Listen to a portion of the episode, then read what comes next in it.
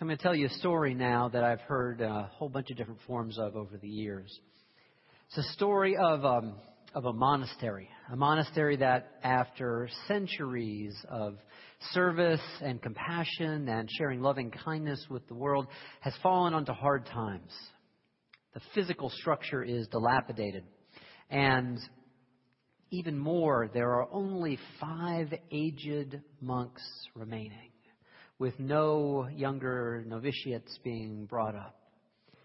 And it almost has a feeling as if they are playing out the string in this old monastery. They are ignored by the travelers that come through the forest that once used to stop for their noted, beloved hospitality.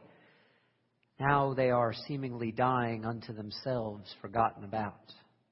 Now, the abbot of this monastery in the search for some answers that might revitalize, might save this community, knows that in the forest near where the monastery is, there is a rabbi who goes into the forest for a time of prayer and solitude, who occupies a little hermitage. In the past, they have encountered each other walking out there.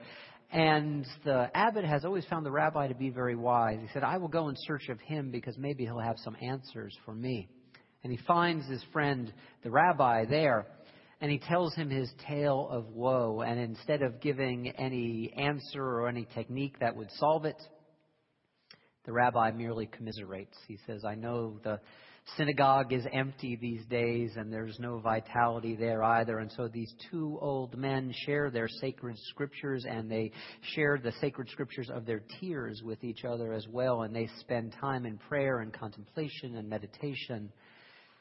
And they commiserate at least finding friendship in their brokenness. The time comes when the abbot is to depart back to his own community, and he recognizes he's never asked the rabbi explicitly the question, What can you tell me that will help me revitalize my community? And the rabbi just sighs. I have no advice to give you, no advice at all to give you. But I will tell you this that one of you is the Messiah. One of you is the Messiah. And with that, they parted, and the abbot, very curious, perhaps even perplexed over what he's just heard, goes back to his monastery. And for a while, he doesn't even tell the other monks because it seems like such a ridiculous thing. Five old monks playing out the string, a building falling all, uh, down around them the Messiah one of them? But then nothing gets any better. And so he decides, I might as well tell them what the rabbi told me. One of us is the Messiah. To absolute silence that is received. And things just keep going on and keep falling apart, and the energy dims and dims and dims. Until one day, one of the monks says, How could it hurt? One of us may be the Messiah. I bet it's the abbot. The abbot who continues to come and serve us even though everything is falling apart.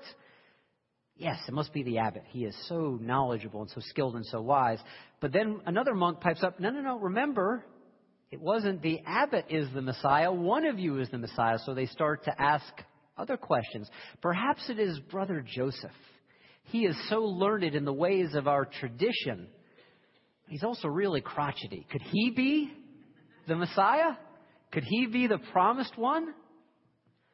And they ask a further question. Maybe it's Brother Peter. Brother Peter is very passive, very quiet.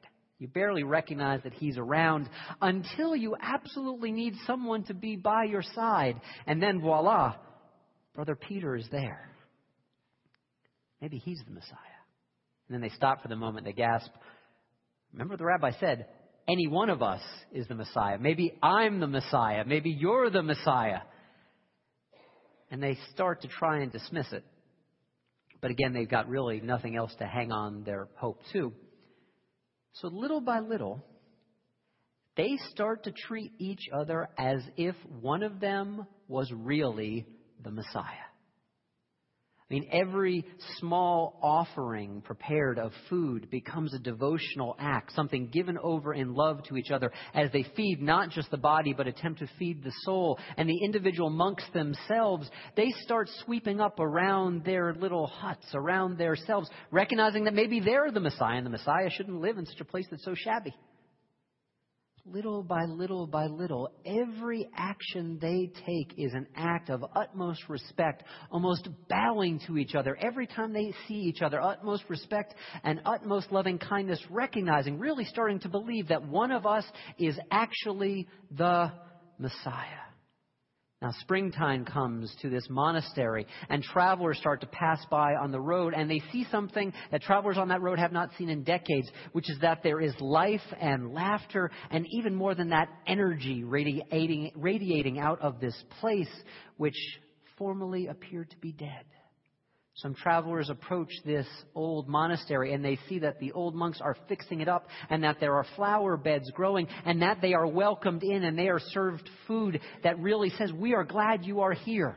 And then those people leave and they go back to town and they tell more people and parents start bringing their children and children start bringing their parents. And some of the young men and women who've come around before start coming back and they start having inquiries. How can I serve in the same ways that you are serving each other? And months pass into that summer. And the place that was formerly defunct, the place that was dilapidated, grows beautifully back up again and is a functioning monastery, a embodiment of loving kindness and compare, care and holiness in this life. All from that one curious suggestion. One of you could be the Messiah. This is a resurrection story.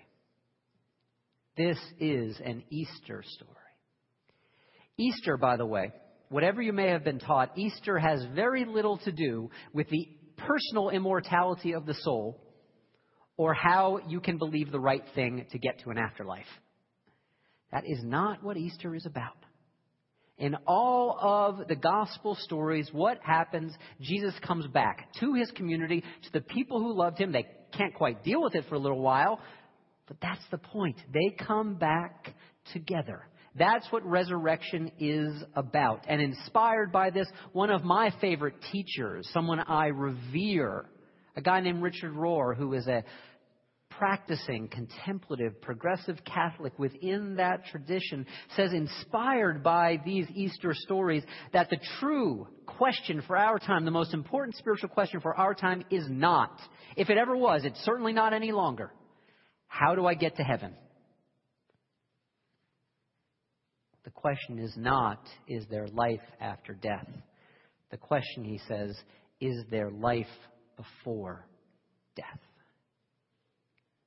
Full life, loving life, kind life, compassionate life. Not about escape clauses, but instead about entrance tickets. That's what the monks find out as they start to believe this unbelievable thing that they are told. You see, it's less, so much less about where they choose to look, because in fact, they're not looking at anything different. They're just looking at themselves and the four other monks and the dilapidated building. It's not that they are looking elsewhere. Instead, it is how they learn to look. Everything was the same as it was before until they gazed on it differently with eyes of appreciation and eyes of loving kindness and eyes of care. And it was only then that everything began to be created anew. One of our core beliefs here at Wellsprings is that the burning bush, burning underlined, is blazing everywhere. It's our restatement using that image from the Hebrew Scriptures of what is often said about Unitarian Universalism, which is that we are a tradition in which revelation is what? Unsealed. It is open. It is not closed. The book is not closed. Now, I heard a rabbi talk about this many years ago that made sense to me of this story that I heard growing up as a Jew over and over again and just pay no attention to. The miracle of the burning bush is not about the bush. Because, I mean, I'm staring at a bush right out here. Right out here. I'm not recommending I or you go do it. We could go light that bush on fire right now. There is nothing miraculous about a burning bush. To understand what was miraculous we have to understand that the bush, as it says, was not consumed. Someone passing by would just say, hey, burning bush, lightning strike, big deal, forget about it. It was the person who had the perception to be able to see, wow, that bush is burning and burning and burning and burning and had the depth of appreciative power to understand that they did not have to see by rote any longer, did not have to see their lives by shorthand any longer, and had the power of apprehension, of perception to understand that something remarkable is going on. I know that what is very true for me, and perhaps it's a problem for you, is not that I am not inspired enough. I'm inspired all the damn time. My problem is that I'm really forgetful.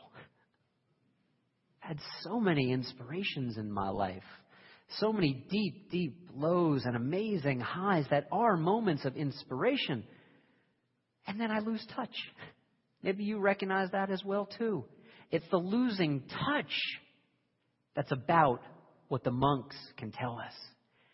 They had lost touch for years. And then they remembered to be in touch again. When we forget to be aware to the miracles, the depth, the meaning, the insight, the beauty that is all around us, it is almost as if it is not happening because we're not perceiving it. When we live in this way, we go on autopilot. We go numb.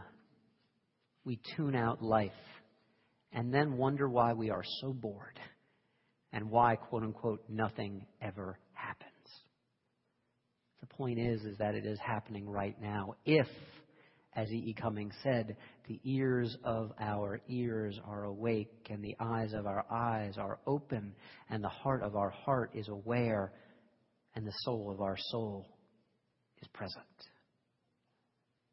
move from autopilot and that numbed way of living is a choice and a conscious choice each of us need to make each day to not fall back into that path of forgetfulness. I mean, I love this quote I'm going to read you. It's by Meister Eckhart, who was a 13th century mystic, and it's very much like um, like a, a Christian koan. Do you know the Zen koan tradition? The koans that are kind of little riddles or puzzles that get us to scratch our heads and for a moment stop to recognizing the world we think we know so that we can recognize a world that is much bigger than our conceptual mind wants to always make it. Meister Eckhart said, The eye with which I see God is the very same eye with which God sees me. Chew on that for a lifetime. The eye with which I see God is the very same eye with which God perceives me. See, if we can live in this way, then we are finding a deeper way of spirituality bigger than any dogma, bigger than any doctrine, even bigger than any teaching, although all authentic teachings point the way to it. If we can live in this way and understand how powerful our powers of perception really are and awaken through them, we will have internalized and integrated the central core teaching of what it is to awaken. By the way, internalizing something and integrating something is very different from memorizing something. I know all kinds of people who have a lot of stuff memorized they know a lot of stuff, but their wisdom counter might be on zero. Because simply memorizing is not knowing in the deepest sense. To internalize and to integrate is to know something bigger than any creed, which is that right here, right now. We don't need to see in shorthand any longer. We can awaken to how big and miraculous this life is. I mean, at my bar mitzvah, my Haftorah portion, my Torah portion, chanted in my squeaky 13 year old voice. I mean, God, is it cruel they do that to 13 year old boys? I had that thing down. I memorized it. And I did not know what the hell it meant at all. I knew it in that foreign language, but I did not know it in my own tongue. There is a world of difference between internalizing and memorizing.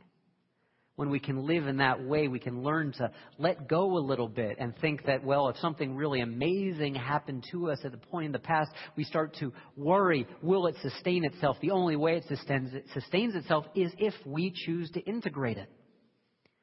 Transformative change always begins with a possibility and an uncertainty. I mean, that's what I love about this monk story that I started with today. It is not a dogmatic assurance. The Messiah is one of you. Doesn't say which one, never says which one, but a possibility. The Messiah could be one of you, is one of you, and if could be each, then we better start treating all of each other as if we are, because that is the only way to fulfill the promise of a real loving kindness.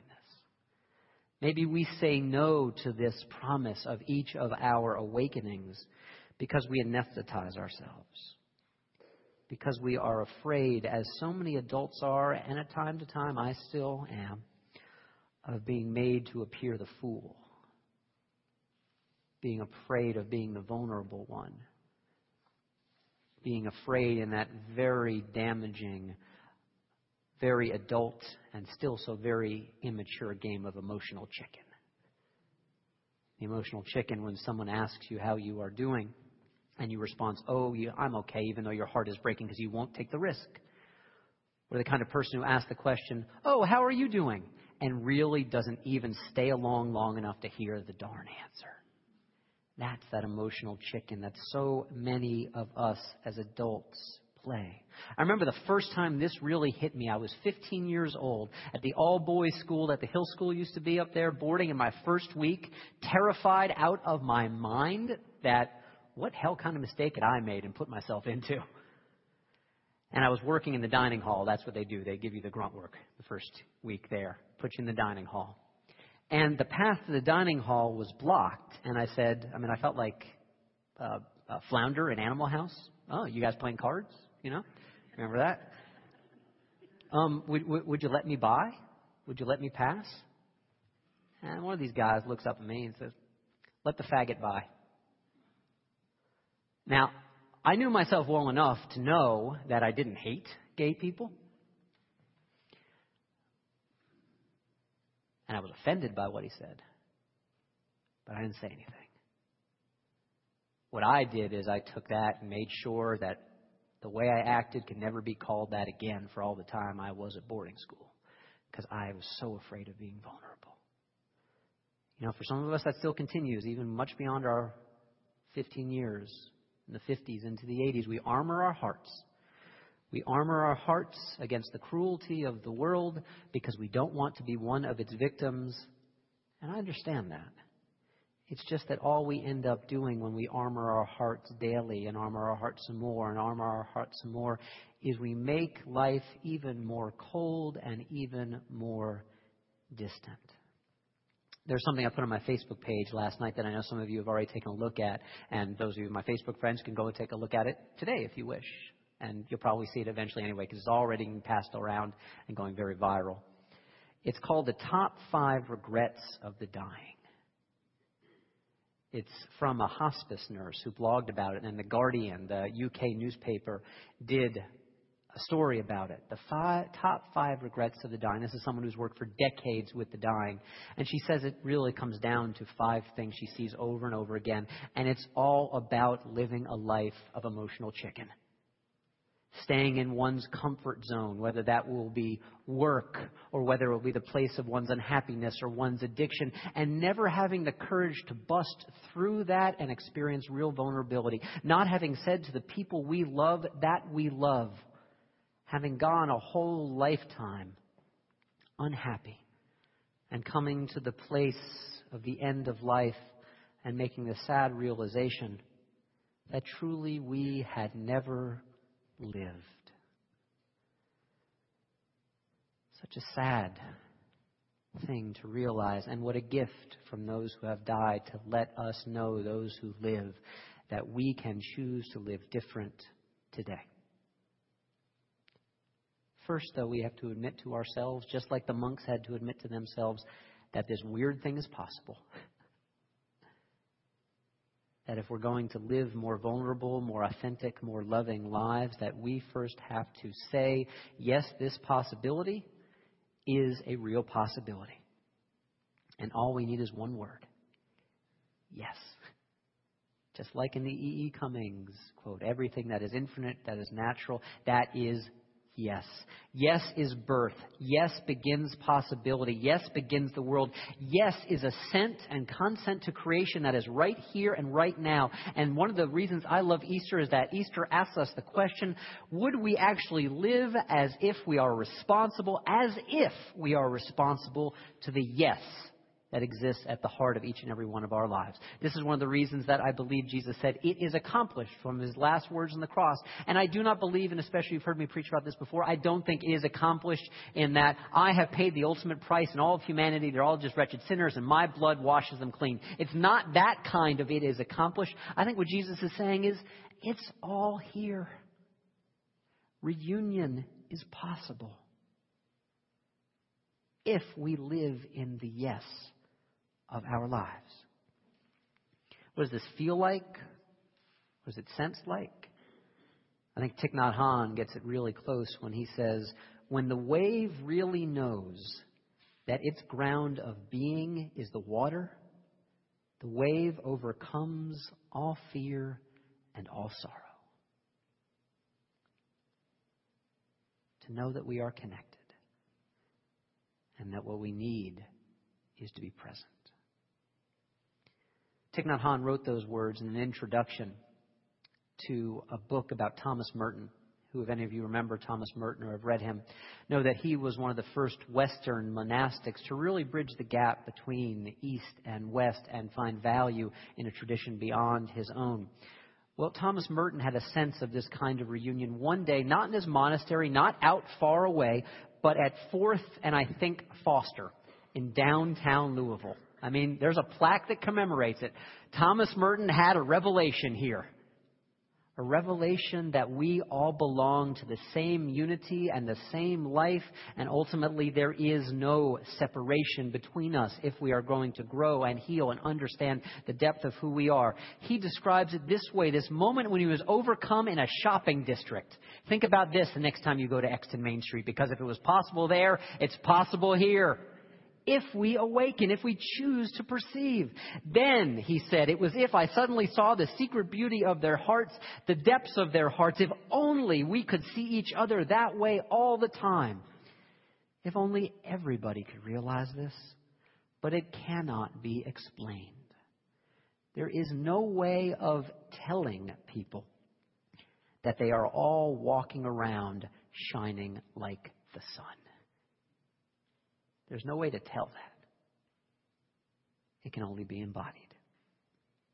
Maybe there are times in our lives when we really do perceive it if we stay honest to those moments, those moments, the birth of an expectant, beloved child, the death, the mindful, loving death, the letting go of someone who we were very close to, the release from an addiction, the healing of an old wound that only seemed to fester, all perceptions that life is so much bigger than just what we pretend it to be by constraining it into our safe categories. In all these moments, we know that our lives are waves held by the water, and we can give up on the deepest addiction that there is, which is that we need to keep drowning in our own illusion of dryness. We don't need to if we stay honest to the yes. Our great teacher Thoreau put it this way We must learn to reawaken and to keep ourselves awake not by artificial means or mechanical aids, but by an infinite expectation of the dawn which does not forsake us even in our soundest sleep. You know, Easter, like all holidays, is a whole bunch of different holidays put together. Anyone who will say you it's only one thing is wrong. The word Easter comes from an old German word, Ostara it is a signification of the rising of the goddess of dawn, of sunrise. And so today, what I'd ask all of us, including myself, is if we can keep faith with the yes. Keep faith with the sunrise. Keep faith and faith with the dawning of the light of each of our lives and to know that this is always a daily choice. And to know that if we do it, we are never, ever forsaken. Amen. Happy Easter. And may you live in blessing. Let's pray together. Of God, of Easters and sunrises happening long ago and happening this very day. May we accept the invitation that comes through the quiet knock on the door or the loud trampling of noise into our lives. Pay attention, it says. Pay attention and find our lives taking on the quality of holiness, not holiness as some abstraction, but the holiness of here and now that expresses itself through the power of connection and loving kindness and the grace of being just who we are in this moment. May each of us remember the wholeness of our lives this day and all days and practice the awakening that that wholeness calls us to. Amen.